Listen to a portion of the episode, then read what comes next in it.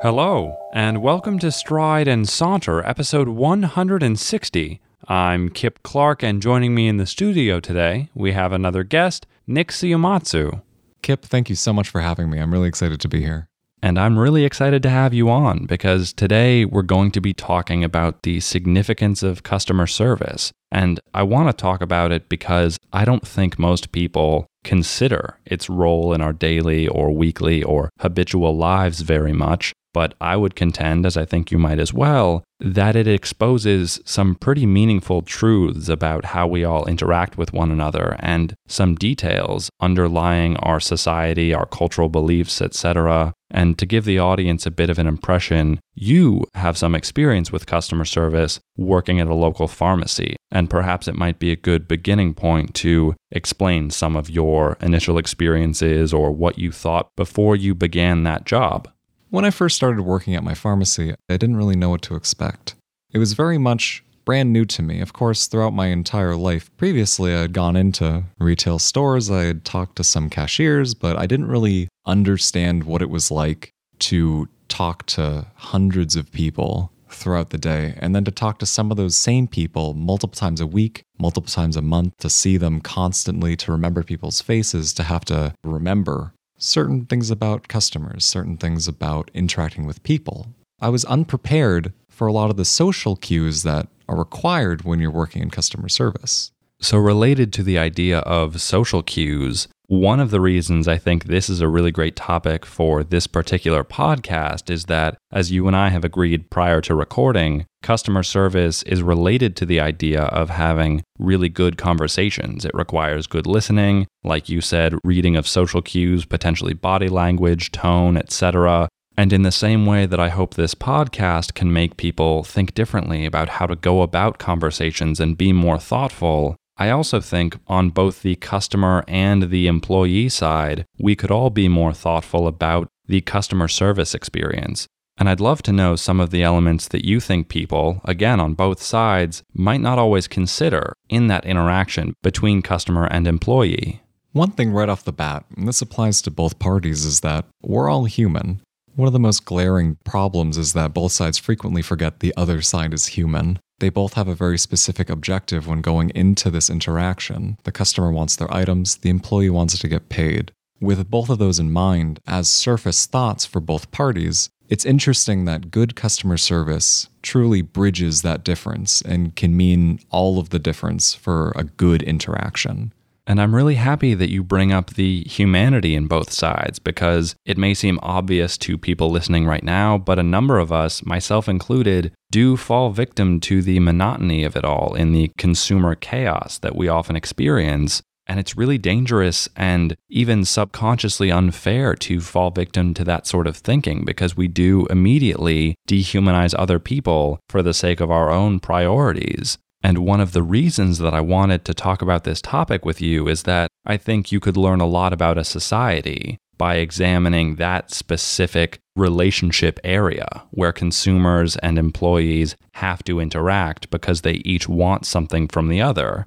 And I think those interactions are especially telling because oftentimes the consumer holds certain authority or power. They have the money at the end of the day, and their opinion, as well as their dollar or other currency in another nation, speaks volumes. And so it really saddens me when I see consumers mistreat or, as you alluded to, dehumanize, whether intentionally or not, the employees with whom they are dealing because it says a lot when you have the power, you have the money that could be spent at that business, and you're not respecting the person on the other end of the desk or wherever they might be. And I'd love to know what you think about that concept. Have you witnessed any profound statements or representations of our social contracts when you've been on the job?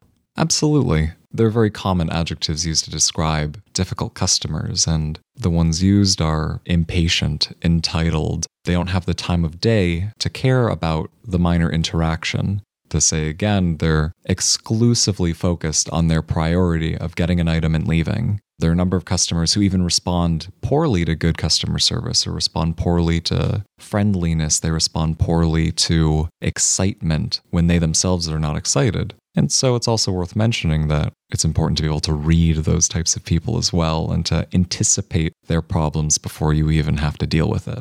Which is really interesting. And on the surface, perhaps on a level of naivete, I would think who wouldn't want to be cheered up? But we've all had bad days where, frankly, we don't want to interact with anyone. And the fact that going out to pick up an item or run errands is often a chore by nature and inherently negative. Perhaps some people feel most comfortable when that negativity remains at a consistent rate and they don't want to see it fluctuate for no reason. And I'm glad that you mentioned reading people because oftentimes trying to cheer someone up who doesn't want it can be very rough for both sides. But do you think, in the realm of customer service, that sometimes it is worth trying to push through and see if you can connect with someone on that level to, in fact, brighten their day? One of the things I learned very quickly going into this field is you don't know what someone experienced on a given day. Maybe it was the best day of their life, or maybe it was the worst. And I have seen a lot of each. And so to act in one extreme, either positive or negative, is very consequential. You don't want to make an assumption based on anything. And so I've created a customer service persona, which is very professional, which is kind and pleasant, but to the point and expedient, because there are customers who do not have the time of day for a joke they don't have the time of day for small talk that is oftentimes inappropriate. And so being able to juggle both expediency and personality is paramount. To me, this idea of a professional persona is really interesting because I think on the surface, a lot of people, perhaps myself in a more pessimistic mood, might find that fake and say, oh, well, he's not being real, he's not being genuine. But I would counter that thought in both myself and others and say that sometimes it presents a psychological or social opportunity. It becomes a tool which is necessary to complete those tasks more effectively. And I do think efficiency is sometimes a term that gets thrown around and creates a culture where all we care about is the bottom line and productivity, and it's not about human interactions. But as you've said, sometimes the most effective and positive conversations may be those in which we're not forcing something that someone really does not feel comfortable with. So I have a lot of respect for that approach, and I would urge listeners, especially professional ones, to think about ways in which they don't always have to be themselves on the job and might even feel more inspired or encouraged by adopting a persona not necessarily in an inauthentic way, but one which reflects the values that you might hold more deeply, but have trouble expressing, which is not to say that you, Nick, are not naturally polite or positive. But as a longtime friend of yours, I'm very encouraged to know that you're utilizing those traits of yourself and perhaps modulating them as circumstances necessitate when you are on the job. I love how you use the term authenticity when I first stepped into the job, I immediately recognized things I did and didn't want to do, ways that I wanted to differentiate how I interacted with people than others did. And one of those was to be genuine. I say the same 10 to 20 lines to every single customer I see every day. And one of the difficulties I find is realizing if that's genuine or if this is a script. Which is to say, if I am a robot or if I'm a human being trying to talk with other human beings. Because I do say some of the same things every day, a lot of authenticity gets lost in conversation. It gets lost throughout the countless interactions I have every day. And one of the things I encourage my fellow coworkers, people I've helped train, is to find your own authenticity. There are certain values at my pharmacy which are used to guide employees through every interaction. In this case, it's greet, offer, and thank. Now, needless to say, you don't have to thank every shopper for shopping with us that day. Thank you can just be have a great day. Greet doesn't have to be welcome to my store. It can be, hey, how's it going today? And so finding variation for yourself that feels comfortable ends up becoming so valuable on any given day. And it takes a lot of time to develop that.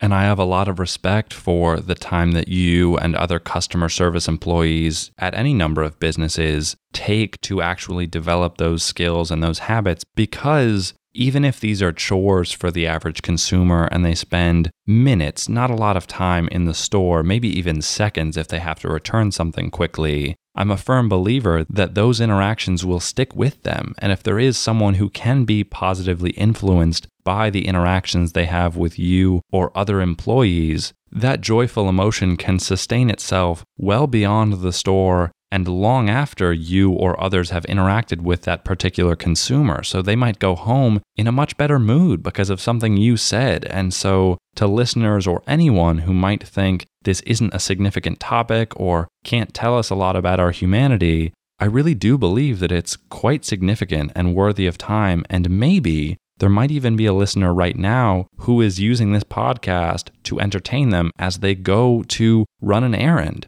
And so I would say think about this as you reach the store, as you park your car, etc., because you might be about to interact with an employee. And I do think that it is a two-way relationship that many times we believe, as you'd mentioned earlier, employees are there to get paid. But as we've said, they're human too. And I think customers could do a lot to make employees' lives easier, better, and more varied to introduce some flavor into their experience because they have to stay at the store after you're through with your transaction. Yeah, on so many occasions, I remember vividly my day being so much better in little ways because someone was kind to me, because someone went out of their way to make me feel better, whether that was because they gave me a compliment or because they were friendly back, or if sometimes they weren't a pain at all. The idea that little things in our very monotonous lifestyles can have a great impact on your day to day is something I often lose track of, and something that,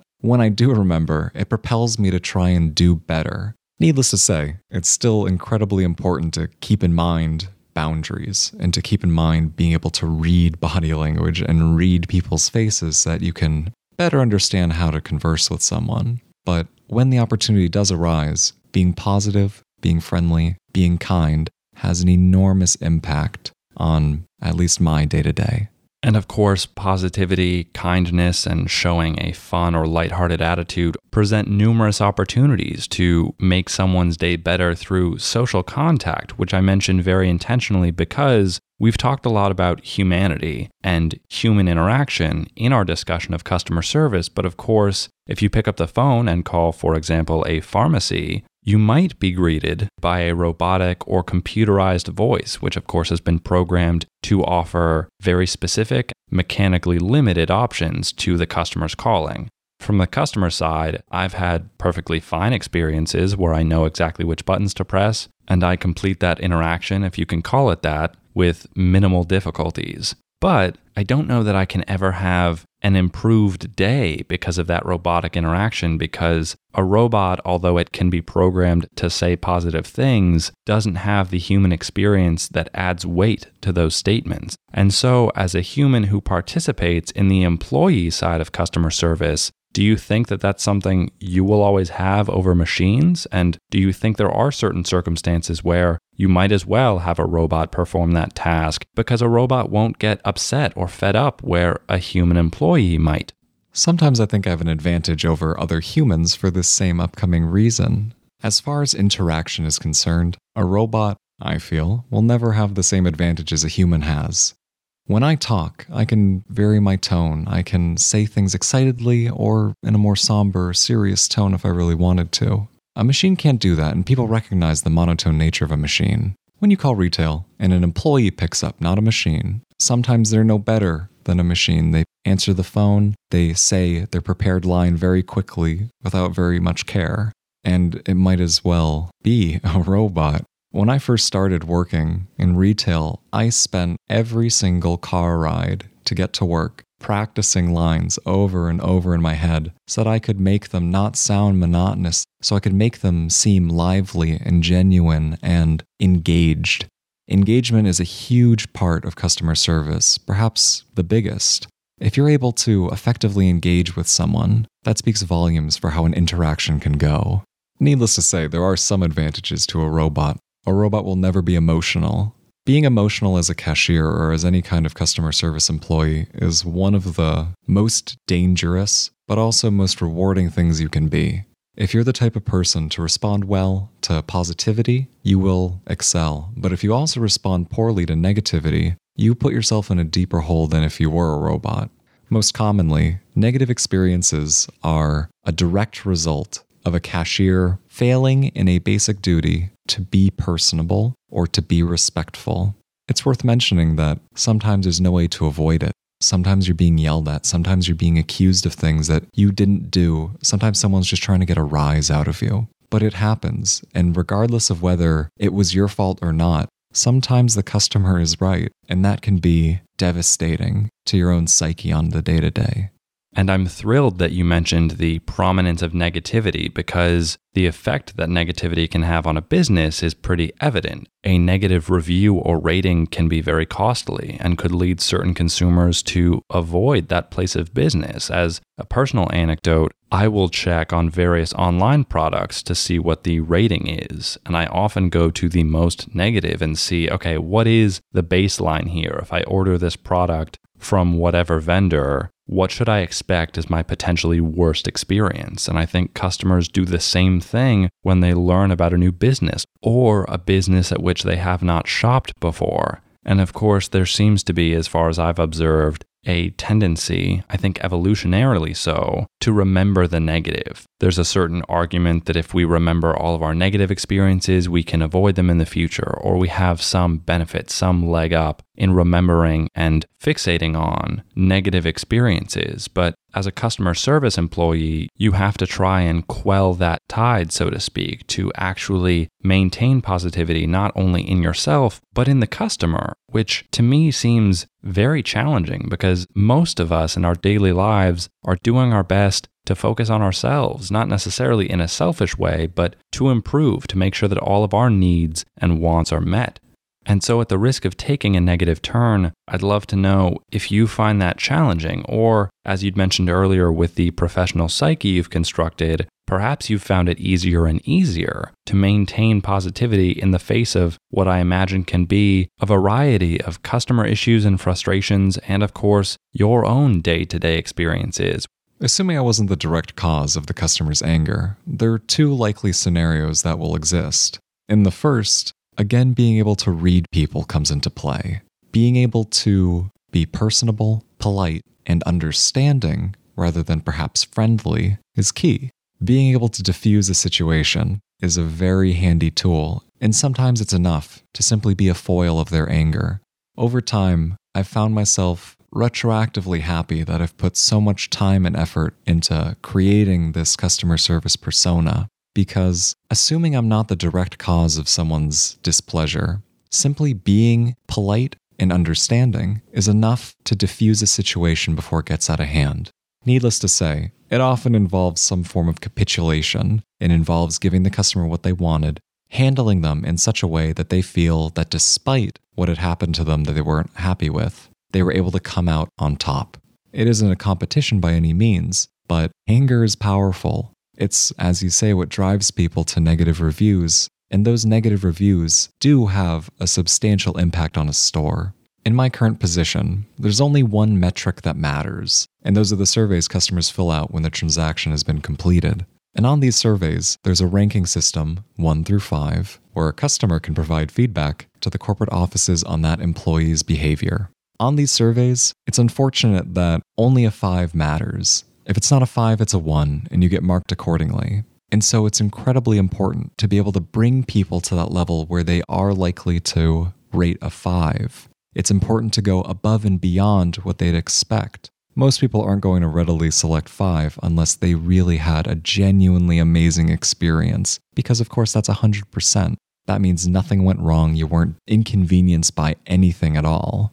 Needless to say, sometimes it isn't that simple. It isn't enough to diffuse a situation, it's already out of your hands. Sometimes a customer will attack you personally, whether it was your fault or not, on grounds that are wildly unreasonable. Sometimes this is intentional, again, to get a leg up on the store because of their dissatisfaction. But even so, sometimes the mask fades away and you're left on the defensive. You're left in a fight or flight mentality because you've been provoked or you've provoked them. And that is the point of no return for a negative interaction. That is where a day can be ruined for both you or the customer. That is a day that has consequences, both as an employee or as a person.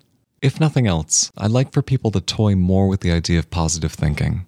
In every interaction you have, big or small, with another person, going through the extra effort to become someone else, someone perhaps outside of your comfort zone who is more personable.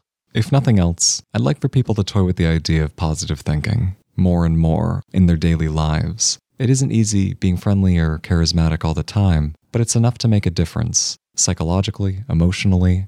I agree. And I'd really like the audience to think about their interactions, especially from a customer perspective, with various employees, not only those who are there to provide customer service, but in any number of departments. And I'd also like listeners to observe and take note of the interactions between consumers and the places they frequent and what that says about our presumptions or expectations about where respect should go, if it is two directional, or if perhaps we feel and have concluded wordlessly as a society that certain individuals deserve less respect because they're earning money by giving us some of their time. And I certainly have an opinion on that, but I would welcome various thoughts from either side. And Nick, I'd like to thank you very much for coming on and providing this perspective that, frankly, I could not have. It was great to have you.